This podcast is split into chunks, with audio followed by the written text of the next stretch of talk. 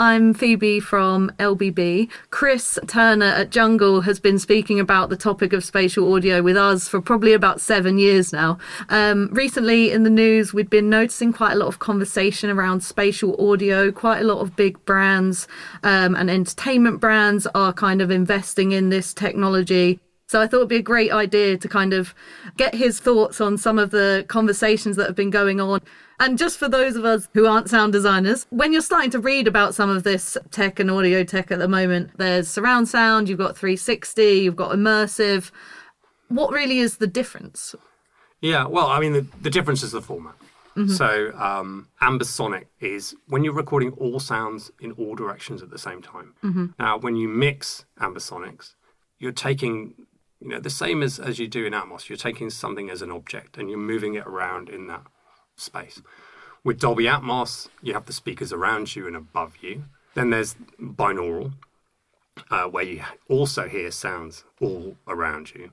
You put it in the center of, of, of an experience and it happens around mm-hmm. you.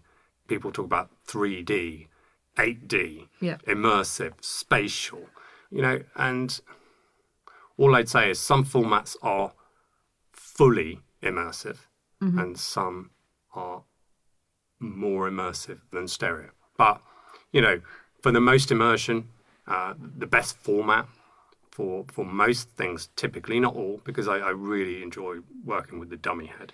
Uh, ambisonics mixing and, and, and, recording that way gives mm-hmm. you the most scope in any project to yes. to deliver because from that you can deliver a really good Dolby Atmos mix. Mm-hmm. Uh, it, it, renders down to binaural extremely well. Mm-hmm.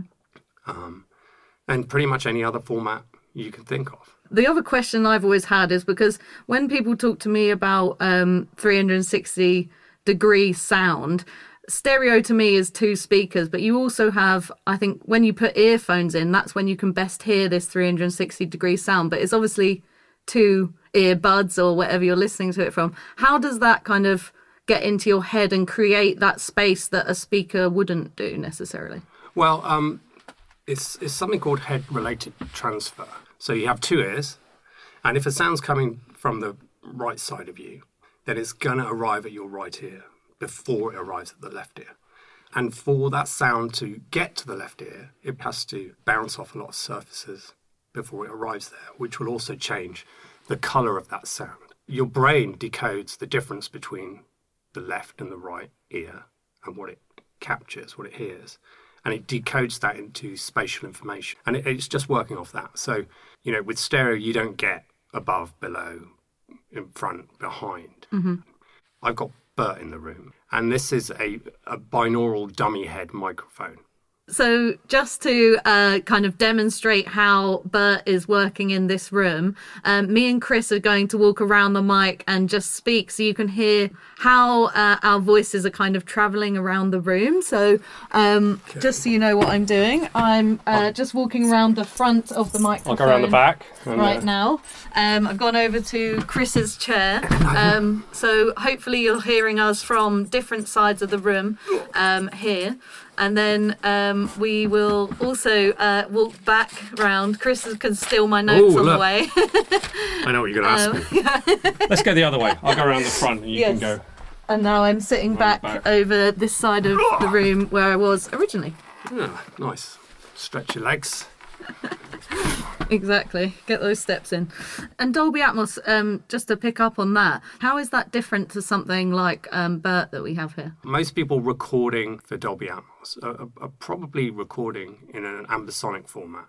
Mm-hmm. Um, or they're or they're recording mono and then they're going to pan that later in the software. Now for Dolby Atmos, you have speakers around you uh, and above you, but what you don't get is speakers below you.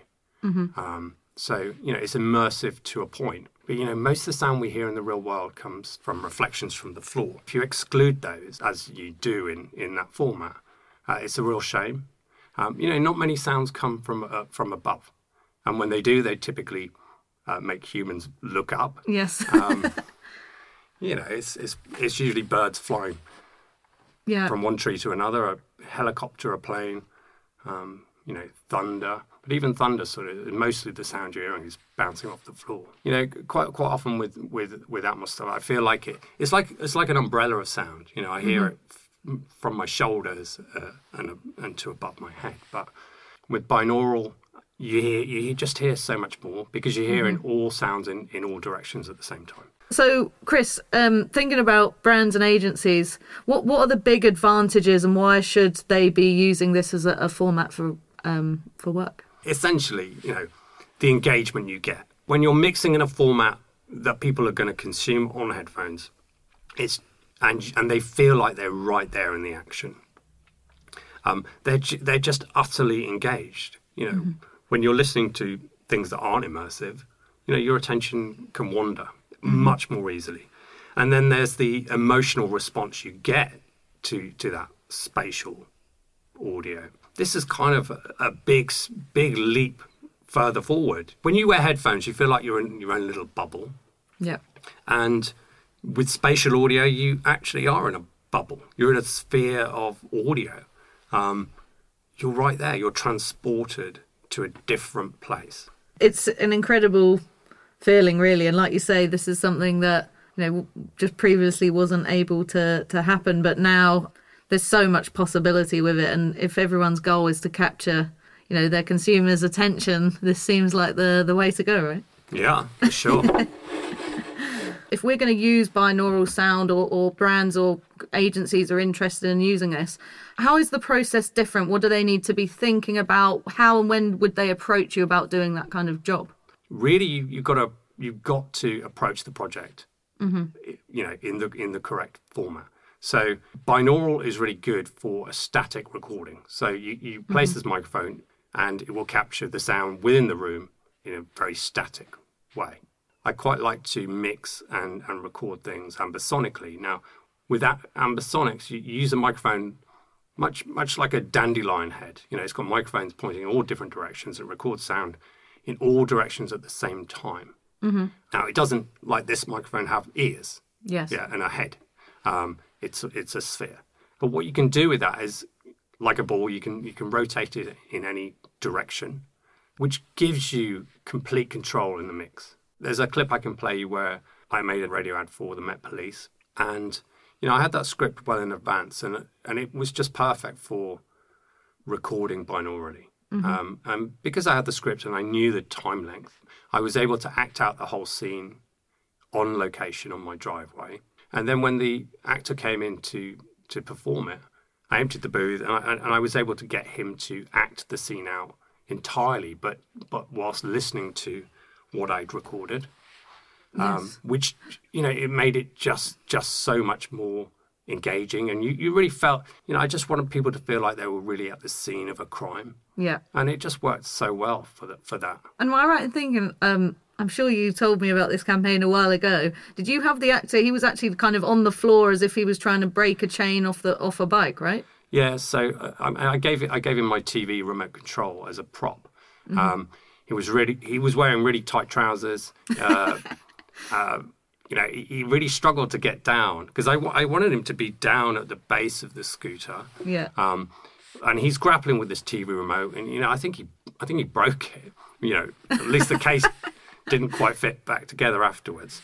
Um, as he gets up, you know, he kind of, he kind of says, "In the time, I, you know, I've been talking to you, I, I've nicked it." And, and and at that point, he he sort of gets up from the floor and he directly talks to you.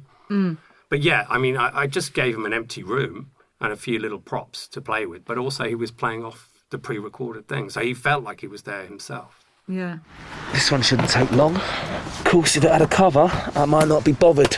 Can't see what's under there. And then they'd have chained the back wheel. It would have taken me much longer, especially if the chain's off the ground. Makes it harder to cut. This one doesn't even have a lock on the front. So, in the time I've been talking to you, I've nicked it. Over 9,000 scooters and motorbikes were stolen in London last year. Lock your bike, chain the rear wheel, and cover it to make it harder to steal. Lock, chain, cover. The Met Police. Also, I've, I've spoken to you a bit before, um, outside of this conversation, about a project you did for a, an audio book, the where uh, someone was kind of breaking through some ice and plunging into the was it plunging into the water below? Yeah. So um, what happens is, is someone someone's on, on thin ice, you hear it creak, and eventually it cracks, and the character is then submerged underwater uh, below the ice, and above the water, someone's on top. So you've got you've got this very immersive world of someone fully submerged in water, screaming out, and then someone above the ice shouting down. Now, originally that was recorded and mixed in Dolby Atmos, but as I said earlier, that, that you don't really get that below feeling. Yeah. So we we were able to help rework a few scenes mm-hmm. just to add that full immersion. Yeah. Now there there is something I, I made recently, which is the idea of, of someone free diving. Mm-hmm. So you hear them on the beach, they they walk in, and and they they plunge underwater and, and they're swimming around. So maybe I could play play that. Yeah, that would be great to have a listen to it because I think it's so. Once you hear the examples yourself, that's when you can really be like, wow, I can see how and where these sounds are coming from.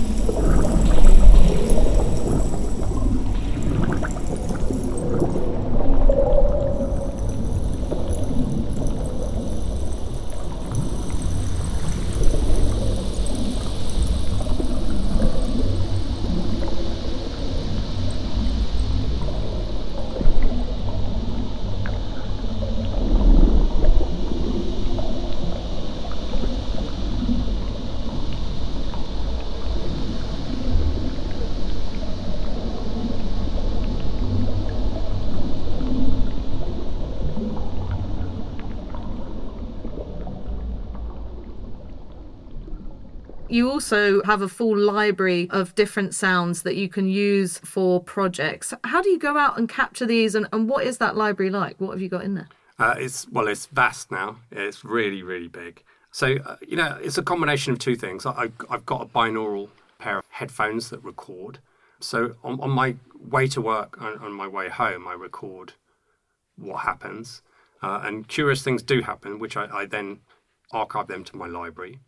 You know, I recently I was I'd gone to I'd gone to see my sister in Sheffield. I, I went to the shops, and on the way back, everyone was leaving the football ground, and there were some fans who wanted to go in a direction that the police were saying they couldn't go, and they were forcing them to get on a tram to go the opposite direction.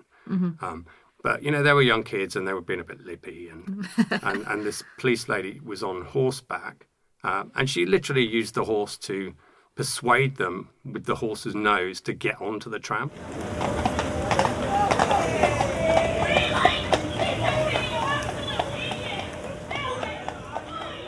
When I go on holiday or I go on location, I usually take Bert, the binaural head, with me. So recently I went to Norfolk and I recorded 12 hours a day.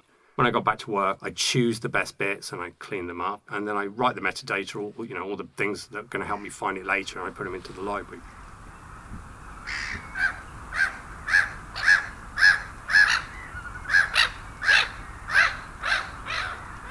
You know, our library now, which we all add to as well, it is possibly my most go-to library of all the stuff we have. You know, even on speakers, you know, when I record with the dummy head, you still get that immersive feeling. And you've got a recording for us, uh, if I'm correct, which is a, a sample that's made up of lots of different sounds that you've collated in that library. Am I right? Yeah, so I, I put together all, you know, a bunch of my favourite sounds that I've recorded over the years, and and just weave them together into like a little audio story. You know, I listen to it quite frequently because it just takes me back. Because Yeah. sound does; it links so well to memory. But yeah, no, we should definitely play that. I put a seashell in my ear and it all comes back. The yellow sun, the Mediterranean blue of the sky, the children running on the beach that day.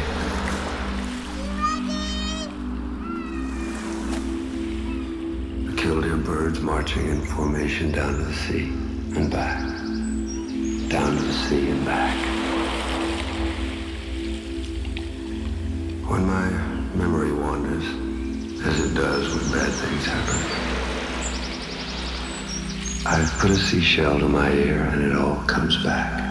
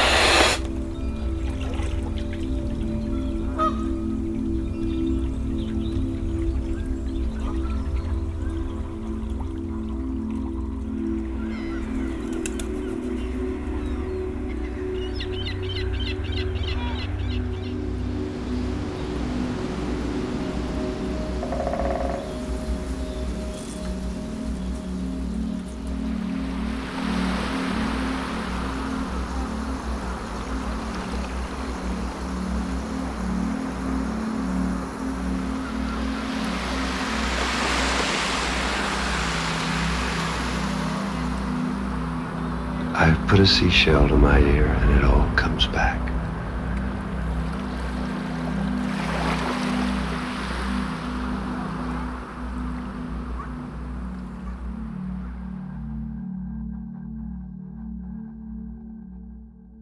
Thinking about the headphones that everyone's got, there's a lot more people buying them. It's about 51% sales increase, I believe, in headphones since um, 2016 Wow. to now. And now, with this advancement in that you can potentially also start to experience the sound moving around you, what can brands or agencies be thinking about when it comes to a job in terms of how they can use the technology or understand it better or apply it to um, a job that might engage their consumers more deeply. I, th- I think a lot of it comes down to the, the audio content that you're putting in. So it's actually the formats that are changing, and I think I think unless people understand what each format does and the best use on their project, I mean, I do think it's key to understand those formats. You know, we run a masterclass here. It's 90 minutes long. It's fun. Usually pizza. um, you know, and, and I think it's you know people always walk away just like mind blown. And when creatives come, it really gets their creative juices flowing. Mm-hmm. You know, they they immediately want to make their next project immersive. And really, the session is all about demystifying it because it can be very daunting for people to hear all these super scientific terms. As soon as you can kind of see and hear it, it makes it really easy to understand and, and how to see how it can be applied. Whether you're working in sound or not, I think it's so beneficial for people to be able to like tangibly get to try some of this software. And, and I know some of our team have done that masterclass with you guys, and they kind of told us it was invaluable to them Yeah. um, because as much as they can write about it or see it in jobs, being able to be in the studio and, and handle um, and, and like the equipment and see how it works, they just said it changed the whole way they were thinking about it, really. Yeah. Well, you know, it changed my life because, like, as I say, I used to listen to everything in stereo, and then I heard immersive, and I, I just never, ever, ever went back. Yeah, it's funny actually because I, I had a, a listen back to some of the recordings that you sent me before we started chatting this morning, and, and I was sitting there thinking, oh, I wish I could hear everything like this because once you've got it, it's like, oh, going back is just, it feels dull somehow. Yeah, it's a real come down. exactly. If, uh, if someone's coming to you with a job, is it best for them to kind of show you that script, as you mentioned earlier, and talk that through, and for you guys to suggest, or should people be thinking about how they can work ambisonic into the work that they're doing? Usually, it's a conversation of this is what we want to do. How do we best achieve it? And based based on the location, the script, uh, number of people, you know, what what's going on. Um, if it's if it's two people in a room like me and you, and we're just having a chat, then binaural is is Yes. going to work really well. You know, but if if, there, if there's a lot more going on and you need in post to be able to actually go, you know what, I don't want that sound here, I want it over there, you know, then you, you, you need to be mixing in that format. Um, and like I say, you can take any mono stereo sound and build Dolby Atmos because it's no different to the old surround format. You're just panning sounds from one speaker to the next speaker to the next speaker or above you. So yeah, I mean, I, I typically only work in two formats because, as far as I'm concerned, there are only two formats that are fully spatial, and that's ambisonic or binaural. How else can we experience it um, not using headphones? Can you be hearing this in the real world? What can we be else can we be doing with it? Yeah, um, I, I get involved in loads of projects that, um, which is typically a room with a speaker array, so speakers positioned within that space in multiple different formats. Some people want uh, traditional surround sound, um, or they may want to like get it even more immersive and have speakers in a full sphere within that room. You know, a lot of, a lot of brands like to do pop ups, um, and you know they're often very tactile or immersive, um, but they don't necessarily always consider the best audio for that space.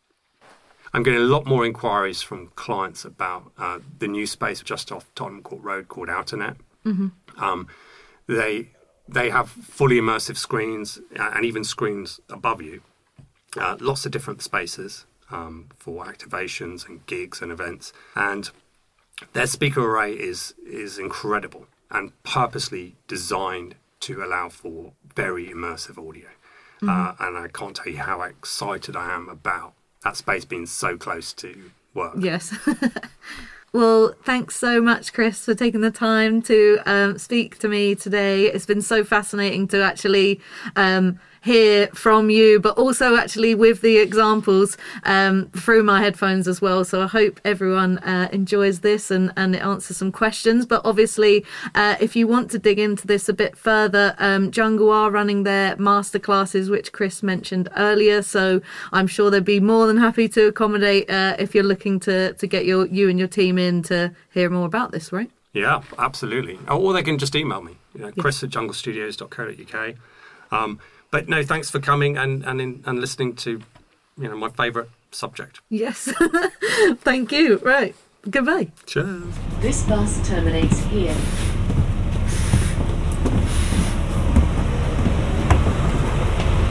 Thank you.